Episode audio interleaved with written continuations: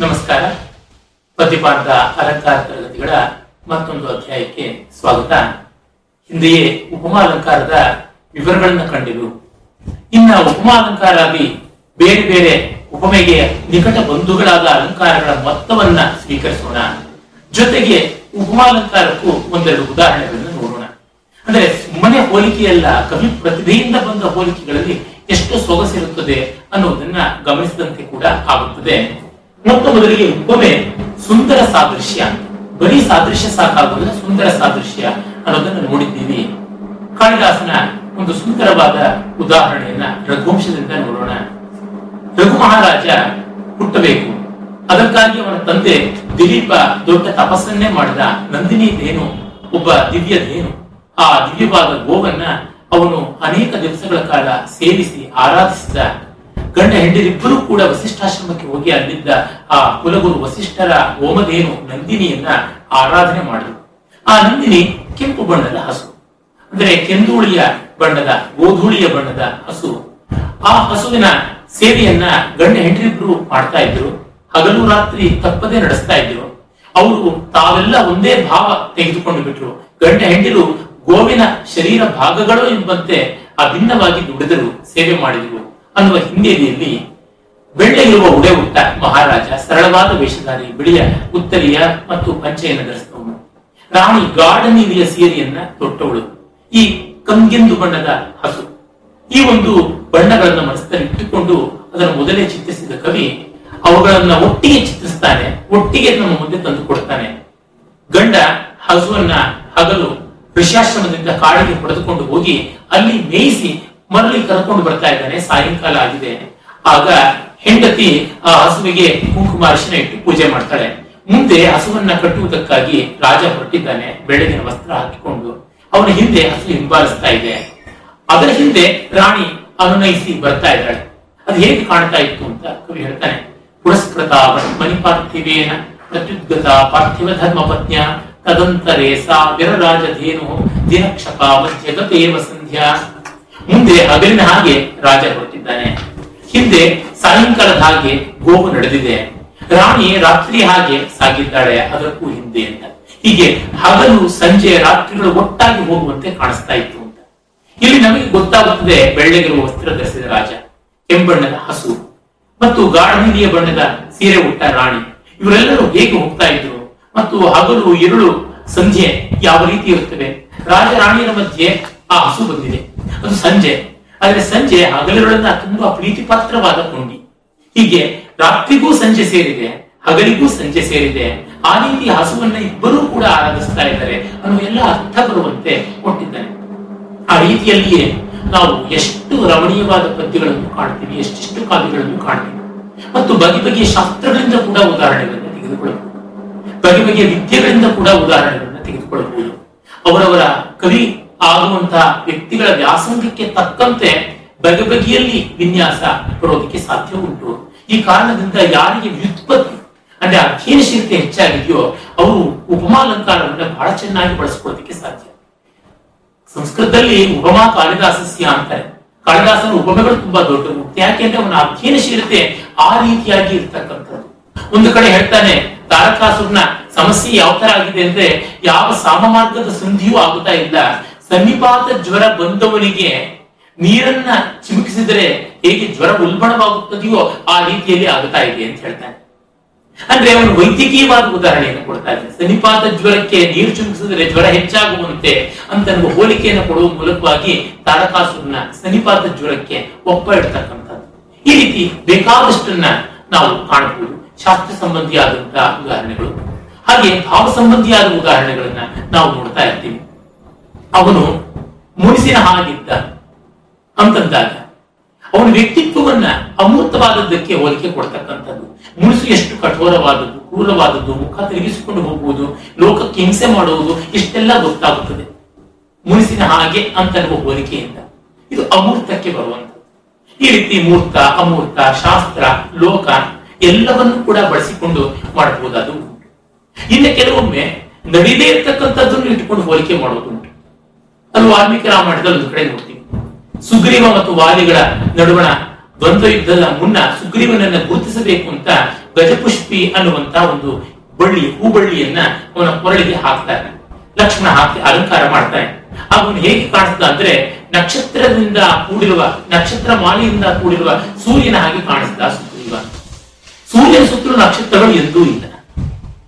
ಆದರೆ ನಕ್ಷತ್ರಗಳು ಸೂರ್ಯನ ಸುತ್ತಲೂ ಇದ್ದರೆ ಹೇಗಿರ್ತದೆಯೋ ಆ ರೀತಿಯಲ್ಲಿ ಇದ್ದ ಅಂತ, ಇದನ್ನ ಭೂತೋಪಮ ಅಂತಾರೆ ಇದನ್ನ ಬೇಕಾದ್ರೆ ಉತ್ಪ್ರೇಕ್ಷೆ ಅಂತಲೂ ಕರೀಬಹುದು. ಅಂದ್ರೆ ಉಪಮೆಯ ವ್ಯಾಪ್ತಿ ಎಷ್ಟು ದೊಡ್ಡದು ಅನ್ನೋದಕ್ಕೆ ಹೇಳಿದ್ದಾಯ್ತು ಮತ್ತೆ ನಾವಿನ್ನ ಪ್ರತೀಪ ಅನ್ನುವಂತಹ ಅಲಂಕಾರಕ್ಕೆ ನಾವು ಬರ್ತಾ ಇದ್ದೀವಿ. ಪ್ರದೀಪದಲ್ಲಿ ಉಪಮಾನ, ಉಪಮೇಯಗಳ ಪರಿವರ್ತನೆ ಅಂತ. ಅಂದ್ರೆ the thing meant for comparison and thing which has to compared ಅಂತಂತೀವಲ್ಲ, ಇವು ಎರಡನ್ನೂ ಕೂಡ ನಮಗೆ ತಲೆಕೆಳಗು ಮಾಡುವಂಥದ್ದು ಅಂತ ನಮಗೆ ಗೊತ್ತಾಗುತ್ತದೆ. ಬಹಳ ಪ್ರಸಿದ್ಧವಾದಂತ ಕಮಲ ಮತ್ತು ಮುಖಗಳ ಹೋಲಿಕೆಯನ್ನ ಹೀಗೆ ಯಾವ ರೀತಿಯಲ್ಲೂ ಕೂಡ ಮಾಡಬಹುದಾದ ಸಾಧ್ಯತೆ ಇರುವಂತದ್ದು ಪ್ರತಿಪಾಲಂಕಾರ ಆಮೇಲೆ ನಾವು ನೋಡುವುದು ಅನನ್ವಯ ಅಲಂಕಾರ. ಅನನ್ವಯ ಅಲಂಕಾರದ ಲಕ್ಷಣ ಯಾವುದು ಅಂದ್ರೆ ದ್ವಿತೀಯ ಸಾದೃಶ್ಯ ವ್ಯವಚ್ಛೇದ ಅಂತ ಕರೀತಾರೆ. ಸರಳವಾಗಿ ಹೇಳುವುದಿದ್ರೆ ಎರಡನೆಯ ಹೋಲಿಕೆಯ ಸಾಧ್ಯತೆ ಇಲ್ಲದಿರುವಿಕೆ ಎರಡನೆಯ ಹೋಲಿಕೆಯ ಸಾದೃಶ್ಯ ರಹಿತತೆ. ಅಂದ್ರೆ ಅವನಿಗೆ ಅವನೇ ಹೋಲಿಕೆ.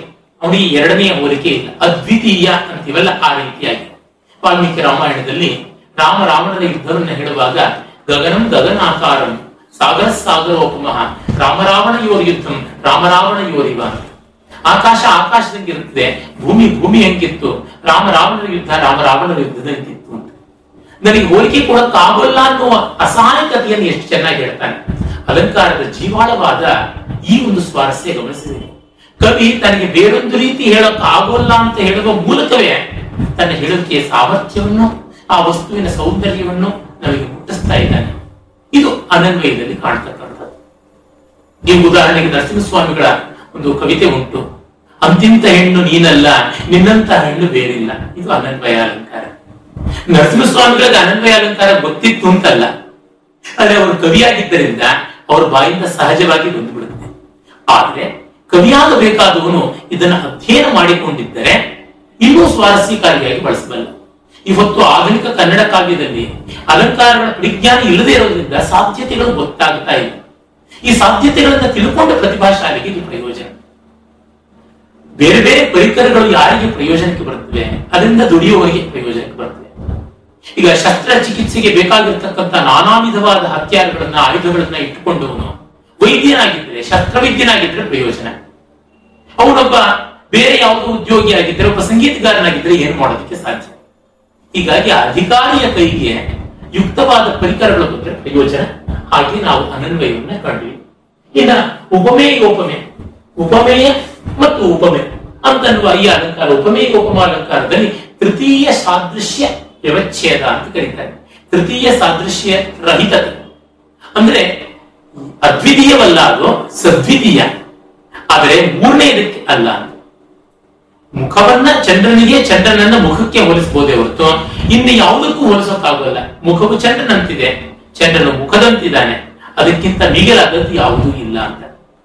ಇದು ನಮಗೆ ಮೂರನೇದಿಲ್ಲ ಅಂತ ತೋರ್ಪಡಿಸುತ್ತದೆ. ಆ ರೀತಿಯಾದಂಥದ್ದು ಉಪಮೇಯ ಮತ್ತು ಉಪಮಾನ. ಇವೆರಡು ಪರಸ್ಪರ ಬದಲಾವಣೆ ಹೊಂದುತ್ತಾ ಇರ್ತದೆ. ಅದು ಉಪಮೇಯ ಉಪಮೇಯ ಅಂತ ಕರಿತೀವಿ. ಮತ್ತೆ ತುಳ್ಳಿ ಯೋಗಿತ ಅಲಂಕಾರ. ತುಲ್ಯ ಯೋಗಿತ ಅಲಂಕಾರಗಳಲ್ಲಿ, ಅಲಂಕಾರದಲ್ಲಿ ವರ್ಣನೀಯ ವಸ್ತುವಿನ ಧರ್ಮ ಐಕ್ಯ ಅಂತ ಬರುತ್ತದೆ ಅದು ಹೇಗೆ? ಸಮಾನ ಧರ್ಮದಲ್ಲಿ ಐಕ್ಯ. ಈಗ ಚಂದ್ರೋದಯ ಆದಾಗ ಕಮಲಗಳು ಮುದುಡಿದವು ಮತ್ತು ತರುಣಿಯರ ಮುಖಗಳು ಮುದುಡಿದವು ಇಲ್ಲಿ ಮುಖಕ್ಕೆ ಕಮಲಕ್ಕೆ ಹೋಲಿಕೆ ಇದೆ. ಚಂದ್ರೋದಯವಾದಾಗ ಕಮಲಗಳು ಮುದುಡಿದವು ತರುಣಿಯರ ಮುಖಗಳು ಮುದುಡಿದವು ತರುಣಿಯರ ಮುಖ ಯಾಕೆ ಮುದುಡಿತು ತಾವಿನ ವಿಹಾರ ಮಾಡುವಂತಿಲ್ಲ, ಮನೆಗೆ ಬರಬೇಕು, ಅಪ್ಪ, ಅಮ್ಮ ಬೈತಾರೆ ಅಂತ. ಇಲ್ಲಿ ಇವರ ಮುಖಗಳು ಕಮಲಕ್ಕೆ ಹೋಲಿಕೆ ಆಗ್ತಾ ಇದೆ ಎನ್ನುವ ಒಂದು ಧ್ವನಿ ಇದೆ, ಸೂಚನೆ ಇದೆ. ಇಲ್ಲಿ ಉಪಮಾಲಂಕಾರದ ಧ್ವನಿ ಇದೆ ಅಂತ ಧ್ವನಿ ಪ್ರಸ್ಥಾನಕಾರರು ಹೇಳ್ತಾರೆ. ಆ ವಿವರಗಳಿಗೆ ನಾನು ಹೋಗೋಲ್ಲ. ಅದು ಇಷ್ಟನ್ನು ಮಾತ್ರ ಹೇಳಬಹುದು? ಧರ್ಮೈಕ್ಯವನ್ನು ಹೇಳ್ತಾ ಇದೆ. ಮುದುಡುವಿಕೆ ಎನ್ನುವ ಧರ್ಮ ಇದೆಯಲ್ಲ, ಅದು ಇಲ್ಲಿ ಹೇಳ್ತಾ ಇದೆ. ಕಮಲಗಳ ಮುದುಡುವಿಕೆ, ಮತ್ತು ಮುಖಗಳ ಮುದುಡುವಿಕೆ. ಎರಡೂ ಆಗ್ತಾ ಇದೆ ಎನ್ನುವ ಮೂಲಕ ಮುಖ ಕಮಲದಂತೆ ಇದೆ ಎನ್ನುವ ಹೋಲಿಕೆ ಅಲ್ಲಿ ಅಸ್ಥಿಭಾರವಾಗಿ ಬರ್ತಾ ಇದೆ ಅಂತ ಗೊತ್ತಾಗುತ್ತೆ. ಆಮೇಲೆ ನಾವು ನೋಡುವಂತದ್ದು ಸಸಂದೇಹ ಅನ್ನುವ ಅಲಂಕಾರ. ಈ ಸಸಂದೇಹದಲ್ಲಿ ಒಂದು ಸಂದೇಹ, ಒಂದು ಸಂಶಯ ಉಂಟು. ತಟಿದ್ವಾ, ತಾರಾವ ಕನಕಲತಿಕಾ ವಾ ಕಿಮಬಲ. ತಲಿಮಿಂಚೋ ತಾರಗಿಯೋ, ಕನಕಲತಿಕೆಯೋ, ಹೆಣ್ಣೋ ಅಂತ ತೀನಂಶಿಗಳು ಹೇಳ್ತಾರೆ. ಇವಳು ತರುಣಿಯೋ, ತಾರಗಿಯೋ ತಲಿಮಿಂಚೋ ಯಾರು ಅಂತ ಹೇಳುವಲ್ಲಿ ಸಂದೇಹ ಉಂಟು. ಸಂದೇಹವನ್ನು ವ್ಯಕ್ತಪಡಿಸುವ ಮೂಲಕವಾಗಿ ಆ ಸಾದೃಶ್ಯ ಕೂಡ ನಮಗೆ ಬರುತ್ತದೆ. ಈಗ ಇವೆಲ್ಲ ಸಾದೃಶ್ಯ ಮೂಲ ಅಲಂಕಾರಗಳು ಅನ್ನುವುದು ಗೊತ್ತಾಗ್ತಾ ಇದೆ. ಅಂತರ್ಗತವಾದದ್ದು ಸಾದೃಶ್ಯ. ಆದರೆ ಬಹಿರಂಗದಲ್ಲಿ ತೋರ್ಕೊಳ್ತಾ ಇರ್ತಕ್ಕಂಥದ್ದು ಸಂದೇಹ. ಹೀಗಾಗಿ ಸಾದೃಶ್ಯ ನಮಗೆ ಸೂಚ್ಯವಾಗುವುದರಿಂದ, ಸೂಚ್ಯ ವಾಚ್ಯಕ್ಕಿಂತ ರಮಣೀಯವಾಗುತ್ತಾ ಇದೆ. ಆ ಕಾರಣದಿಂದ ಕೇವಲ ಉಪಮಾಲಂಕಾರದಲ್ಲಿರುವ ಸಪ್ಪೆತನ ಇವುಗಳಲ್ಲಿ ಕಡಿಮೆ ಆಗುತ್ತದೆ. ಆದರೆ ಉಪಮಾಲಂಕಾರದಲ್ಲಿ ಹೊಸ ವಸ್ತುವನ್ನು ಇಟ್ಕೊಂಡಾಗ ಸ್ವಾರಸ್ಯ ಇರ್ತದೆ. ಇಲ್ಲೆಲ್ಲ ನೋಡಿ ವಿನ್ಯಾಸದಲ್ಲಿ ವೈವಿಧ್ಯ. ವಸ್ತುವಿನಲ್ಲಿ ಅಲ್ಲ. ಆ ಕಾರಣದಿಂದಲೇ ಸಾಮಾನ್ಯವಾಗಿ ಕವಿಗಳು ಹೆಚ್ಚು ಬಳಸೋಕೆ ಸಾಧ್ಯವಾಗುವುದು ಉಪಮಾಲಂಕಾರ ಹೊರತು ಇವುಗಳು ಅಲ್ಲ. ಆದರೆ ಇವುಗಳು ಬತ್ತಳಿಕೆಯಲ್ಲಿ ಇರಬೇಕು ಅರ್ಜುನ ಪಾಶುಪತವನ್ನ ಬಿಡಲೇ ಇಲ್ಲ. ಅರೆ ಪಾಶುಪತ ಇರಬೇಕು. ನಮ್ಮ ದೇಶ ಯಾರ ಮೇಲೂ ಬಾಂಬ್ ಹಾಕದೇ ಇರಬಹುದು. ಅರೆ ಎಲ್ಲ ಬಾಂಬುಗಳು ನಮ್ಮ ಕೈನಲ್ಲಿ ಇರಬೇಕು. ಅಂದ್ರೆ we should be equipped we need not use it ಈ ಅರ್ಥದಲ್ಲಿ ಈ ಉಕ್ತಿ ವಿನ್ಯಾಸಗಳನ್ನ ಗಮನಿಸಬೇಕು. ಅಲ್ಲಿ ಸಾದೃಶ್ಯದ ಬಗೆಗೆ ಸಂದೇಹ. ಅಂದ್ರೆ ಪೂರ್ಣ ಸಾದೃಶ್ಯದಲ್ಲಿ ಸಂದೇಹ ಇಲ್ಲ, ನಿಶ್ಚಯವಾಗಿದೆ ಅಂತಂದ್ರೆ ಉಪಮೇಯ ಆಗುವಂತೆ. ಮುಖವು ಚಂದ್ರಬಿಂಬನ ಹಾಗೆಯೇ, ಮುಖವು ಚಂದ್ರಬಿಂಬದ ಹಾಗೆಯೇ ಇದೆ ಅಂತಂದ್ರೆ. ಅವಾಗ ಪೂರ್ಣ ಉಪಮೇಯ ಬಂದ್ಬಿಡುತ್ತೆ ಹಾಗೆಲ್ಲ ಸಾದೃಶ್ಯ ಇಲ್ಲವೇ ಇಲ್ಲ ಅಂದ್ರೆ ಮುಖವು ಚಂದ್ರಬಿಂಬದ ಹಾಗಿಲ್ಲ ಅಂತಂದಾಗ ಅಲ್ಲಿ ಮತ್ತೆ ಇನ್ನೇನಾದ್ರೂ ಹೇಳದ ಹೊರತು ಇಲ್ಲಿ ಚಮತ್ಕಾರ ಬಂದಿಲ್ಲ. ಮುಖವು ಚಂದ್ರಬಿಂಬದ ಹಾಗಿಲ್ಲ. ಅಲ್ಲಿ ಚಂದ್ರಬಿಂಬವೇ ಮುಖದ ಹಾಗಿದೆ ಅಂತಂದಾಗ ಪ್ರತಿಪಾಲಂಕಾರ ಬಂತು ಮುಖವು ಚಂದ್ರಬಿಂಬದ ಹಾಗಿಲ್ಲ. ಚಂದ್ರಬಿಂಬಕ್ಕೆ ಕಳಂಕ ಇಲ್ಲದೆ ಇದ್ರೆ ಮಾತ್ರ ಹೇಳಬಹುದಾಗಿತ್ತು. ಅಂತಂದಾಗ ವ್ಯತಿರೇಕ ಅಲಂಕಾರ ಬಂತು. ಈಗ ಇನ್ನೇನನ್ನಾದ್ರೂ ಹೇಳದೊರತು ಮುಖವು ಚಂದ್ರಬಿಂಬದ ಹಾಗಿಲ್ಲ ಅನ್ನೋ ಸ್ಟೇಟ್ಮೆಂಟ್ನಲ್ಲಿ ಅಲಂಕಾರ ಇಲ್ಲ. ಅದೇ ಮುಖವು ಚಂದ್ರಬಿಂಬದ ಹಾಗೆಯೋ ಎಂಬಂತೆ ಇದೆ. ಅಂತನ್ನುವಲ್ಲಿ ಸಾಮ್ಯ ಉಂಟು ಅಂತ ಸಾದೃಶ್ಯ ಬಂತು ಇದನ್ನು ನಾವು ಸ್ಮರಣಾಲಂಕಾರ ನೋಡ್ತೀವಿ ಸಾದೃಶ್ಯದನೆ ಅದಾಗುವಂಥದ್ದು. ಈಗ ನೇರವಾಗಿ ಸುಮ್ಮನೆ ಕಮಲ ನೋಡಿದಾಗ ನಿನ್ನ ಮುಖ ನೆನಪಾಯಿತು ಅಂತ ಹೇಳುವುದಲ್ಲ, ಅದಕ್ಕೆ ಮತ್ತಷ್ಟು ಇನ್ನಷ್ಟು ಸೇರಿಸಬೇಕು. ರಘುವಂಶದಲ್ಲಿ ಕಾಳಿದಾಸ ಒಂದು ಕಡೆಗೆ ಹೇಳ್ತಾನೆ, ಸೀತೆಯನ್ನ ಕಳ್ಕೊಂಡು ರಾಮ ಸೀತಾನ್ವೇಷಣೆ ಮಾಡ್ತಾ ಒದ್ದಾಡ್ತಾ ಬರ್ತಾ ಇದ್ದಾಗ ಪಂಪಾ ಸರೋವರ ಕಾಣಿಸುತ್ತದೆ. ಆ ಪಂಪಾ ಸರೋವರದಲ್ಲಿ ಕೆಂಪು ಬಣ್ಣದ ತಾವರೆಗಳು ಅರಳಿ ತಾವರೆಗಳು ಅರಳಿ ನಡಗಣಿಸ್ತಾ ಇರ್ತವೆ ಅದನ್ನು ನೋಡಿದಾಗ ರಾಮನಿಗೆ, ತಾನು ಸೀತೆಯನ್ನ ಮದುವೆಯಾದ ದಿನ ರಾಜಹೋಮದ ಹೊಗೆಯಲ್ಲಿ ಕೆಂಪಾದ ಸೀತೆಯ ಕಣ್ಣುಗಳ ನೆನಪಾಯಿತು. ವಿವಾಹ ಧೂಮಾರ್ನ ಲೋಚನ ಶ್ರೀ ಅಂತ ಕವಿ ಹೇಳ್ತಾರೆ. ಸುಮ್ಮನೆ ಕಣ್ಣಿನ ನೆನಪಾಯಿತು ಅಂತ ಹೇಳಲ್ಲ. ಕಣ್ಣು ಕೆಂಪಾದರ ಕಾರಣ ಹೇಳ್ತಾ ಇದ್ದಾನೆ. ಆ ಕಾರಣ ತುಂಬಾ ಮಧುರವಾದ ವಿವಾಹದ ಸ್ಮೃತಿ. ಇದು ಪ್ರತಿಭೆಯಿಂದ ಬರುವಂತದ್ದು ಇದು ಕೇವಲ ಸ್ಮರಣೆ ನೆನಪು ಅಂತಂದ್ರೆ ಯಾವ ಹೊತ್ತಿನ ನೆನಪು? ಸಂಕಟದಲ್ಲಿ ಸಂತೋಷದ ನೆನಪಾದಾಗ ಸಂಕಟ ಮತ್ತು ಹೆಚ್ಚಾಗುತ್ತದೆ. ಆಗ ಕರುಣರಸಕ್ಕೆ ಆ ವಿರಹದಿಂದ ಉಂಟಾಗ್ತಕ್ಕಂಥ ವಿಕಲ್ಪ ಶೃಂಗಾರಕ್ಕೆ ಹೆಚ್ಚಿನ ಪುಷ್ಟಿ ಬರುತ್ತದೆ. ಈ ರೀತಿಯಲ್ಲಿ ಇರಬೇಕು. ಮತ್ತೆ ಸಾಮಾನ್ಯರಿಗೆ ಎಣಿಕೆ ಮಾಡಕ್ಕೆ ಆಗದೇ ಇರುವಂತ ರೀತಿಯಲ್ಲಿ ಮದುವೆಯೆಂದು ರಾಜಹೋಮದ ಹೊಗೆಯಲ್ಲಿ ಕೆಂಪಾದ ಕಣ್ಣುಗಳನ್ನ ಕಂಡದ್ದರ ನೆನಪಾಯಿತು. ಈ ಮೂಲಕವಾಗಿ ಮಧುರಾತಿ ಮಧುರವಾದ ಪ್ರಕರಣವನ್ನೇ ಕವಿಗೆ ನಮ್ಮ ಮನಸ್ಸಿಗೆ ತಂದು ಕೊಡ್ತಾ ಇದ್ದಾನೆ. ಇದು ಬಹಳ ವಿಶೇಷವಾದಂತದ್ದು ಹೀಗೆ ಅಲಂಕಾರ, ರಸಕ್ಕೆ ಪೋಷಕವಾಗುವ ರೀತಿ ಏನು ಅಂತ ಗೊತ್ತಾಗುತ್ತದೆ. ಮತ್ತೆ ನಾವು ಭ್ರಾಂತಿಮದ ಅಲಂಕಾರಕ್ಕೆ ಬರ್ತೀವಿ. ಭ್ರಾಂತಿಮಾನ್ ಭ್ರಾಂತಿಗೊಳ್ತಕ್ಕಂಥದ್ದು ಒಂದಲ್ಲಿ ಇನ್ನೊಂದು ಅಂತ ತಿಳ್ಕೊಳ್ತಕ್ಕಂಥದ್ದು. ಒಂದು ಪ್ರಸಿದ್ಧವಾದ ಉದಾಹರಣೆ ಉಂಟು. ಕೋಲೆಯಾನಂದದಲ್ಲಿ ಬರುವುದು. ಅದನ್ನು ಹೇಳುವುದು. ಇದು ಉಚಿತವಾಗುತ್ತದೆ. ಪಲಾಶ ಕುಸುಮ ಭ್ರಾಂತ್ಯ ಶುಕತುಂಟೆ ಪತತ್ತಿರಿ ಸೋಪಿ ಜಂಬೂ ಫಲ ಭ್ರಾಂತ್ಯ ತಮಲಿಂದ ಮಿಚ್ಚತಿ ಮುತ್ತುಗದ ಹೂವು ಅಂತ ಭಾವಿಸಿ ಒಂದು ತುಂಬಿ ಗಿಣಿಯ ಕೊಕ್ಕಿನ ಹತ್ರ ಸುಳಿತಾ ಇದೆ. ಮುತ್ತುಗದ ಹೂವು ಗಿಣಿಯ ಕೊಕ್ಕಿನ ಹಾಗೆ ಅರಳತೆ ಇದ್ದಾಗ ಅರ್ಧಚಂದ್ರಾಕಾರವಾಗಿ ಕುಂಕಿ ಬೆಂಡಾಗಿರುತ್ತದೆ, ವಕ್ರವಾಗಿರುತ್ತದೆ, ಮತ್ತೆ ಅದು ಒಳ್ಳೆಯ ಹವಳದ ಬಣ್ಣದಲ್ಲಿರುತ್ತದೆ. ಗಿಣಿಯ ಕೊಕ್ಕೆ ಅನ್ನುವಂತೆ ಇರುತ್ತದೆ. ಗಿಣಿಯ ಮೈಯೇ ಹಸಿರು. ಪಲಾಶ ವೃಕ್ಷದಲ್ಲಿ ಎಲೆಗಳ ಹಿನ್ನೆಲೆಯಲ್ಲಿ ಕಂಡಾಗ ಆ ಹಸಿರು ಬಣ್ಣ ಗಿಣಿಗೆ ಇರುವಂತದ್ದು ಕೊಕ್ಕಿನ ಕೆಂಪು ಬಣ್ಣ ಕೂಡ ಬಹಳ ಚೆನ್ನಾಗಿರುವಂತ ಭ್ರಾಂತಿಗೆ ಕಾರಣ. ಈಗ ಗಿಣಿಯೂ ಕೂಡ ಆ ದುಂಬಿಯನ್ನು ನೋಡಿ ಆಮೇಲೆ ಸೋಪಿ ಜಂಬೂ ಫಲ ಭ್ರಾಂತಿಯ ತವಲಿನ ಧರ್ತು ಮೆಚ್ಚಿದೆ ಇದು ನೇರಳೆ ಹಣ್ಣು ಅಂತ ಭಾವಿಸಿಕೊಂಡು ಗಿಣಿಯೂ ಅದನ್ನು ತಿನ್ನಕ್ಕೆ ಹೋಗ್ತಾ ಇದೆ. ಕಪ್ಪಗಿರುವಂತ ಕಡು ನೀಲಿ ಬಣ್ಣದ ದುಂಬಿ ನೇರಳೆ ಹಣ್ಣಿನಂತೆ ಕಂಡರೆ ದುಂಬಿಗೆ ಇದು ಪಲಾಶ ಪುಷ್ಪದಂತೆ, ಮುತ್ತುಗದ ಹೂವಿನಂತೆ ಕಾಣುತ್ತದೆ. ಈ ಆಕರ್ಷಕವಾದಂತ ಒಂದು ಪ್ರಕೃತಿ ಚಿತ್ರಣವನ್ನು ಕವಿ ಕೊಡ್ತಾ ಇದ್ದಾರಲ್ಲ ಇದು ತುಂಬಾ ಸ್ಮರಣೀಯವಾದದ್ದು. ಸ್ಪೃಹಣೀಯವಾದಂಥದ್ದು ಈ ರೀತಿಯಲ್ಲಿ ನಾವು ಸಾದೃಶ್ಯದಿಂದ ಬಂದ ಅಲಂಕಾರಗಳ ಎಷ್ಟೋ ಪ್ರಕಾರಗಳನ್ನು ಕಾಣಬಹುದು. ಮತ್ತು ಕೆಲವೊಂದು ಮುಂದಿನ ಮಜಲಲ್ಲಿ ನೋಡೋಣ. ನಮಸ್ಕಾರ.